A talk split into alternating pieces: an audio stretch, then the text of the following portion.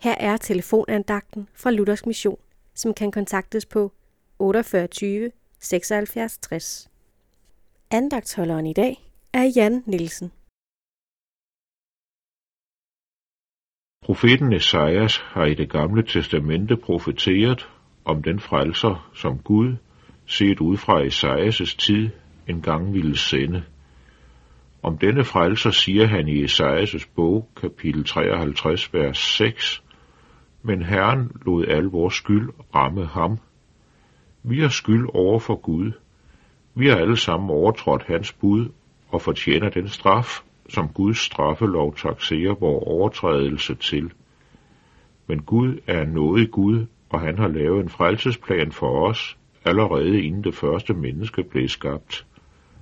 Det vidste Esajas, og derfor kan han sige, at al vores skyld er lagt over på denne frelser.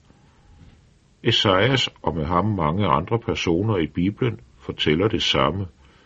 Vores skyld over for Gud er fjernet, regnskabet med Gud er gjort op.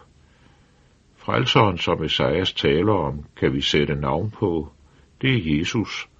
Guds egen søn, Jesus Kristus, har betalt alt det, Esajas, David, Simon Peter, du og jeg var skyldige i over for Gud.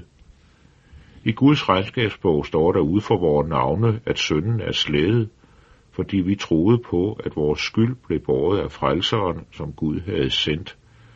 Straffen ramte Jesus. Jeg har hørt det og tror det. Du har hørt det nu. Tror du det? Det er der frelse i. Amen.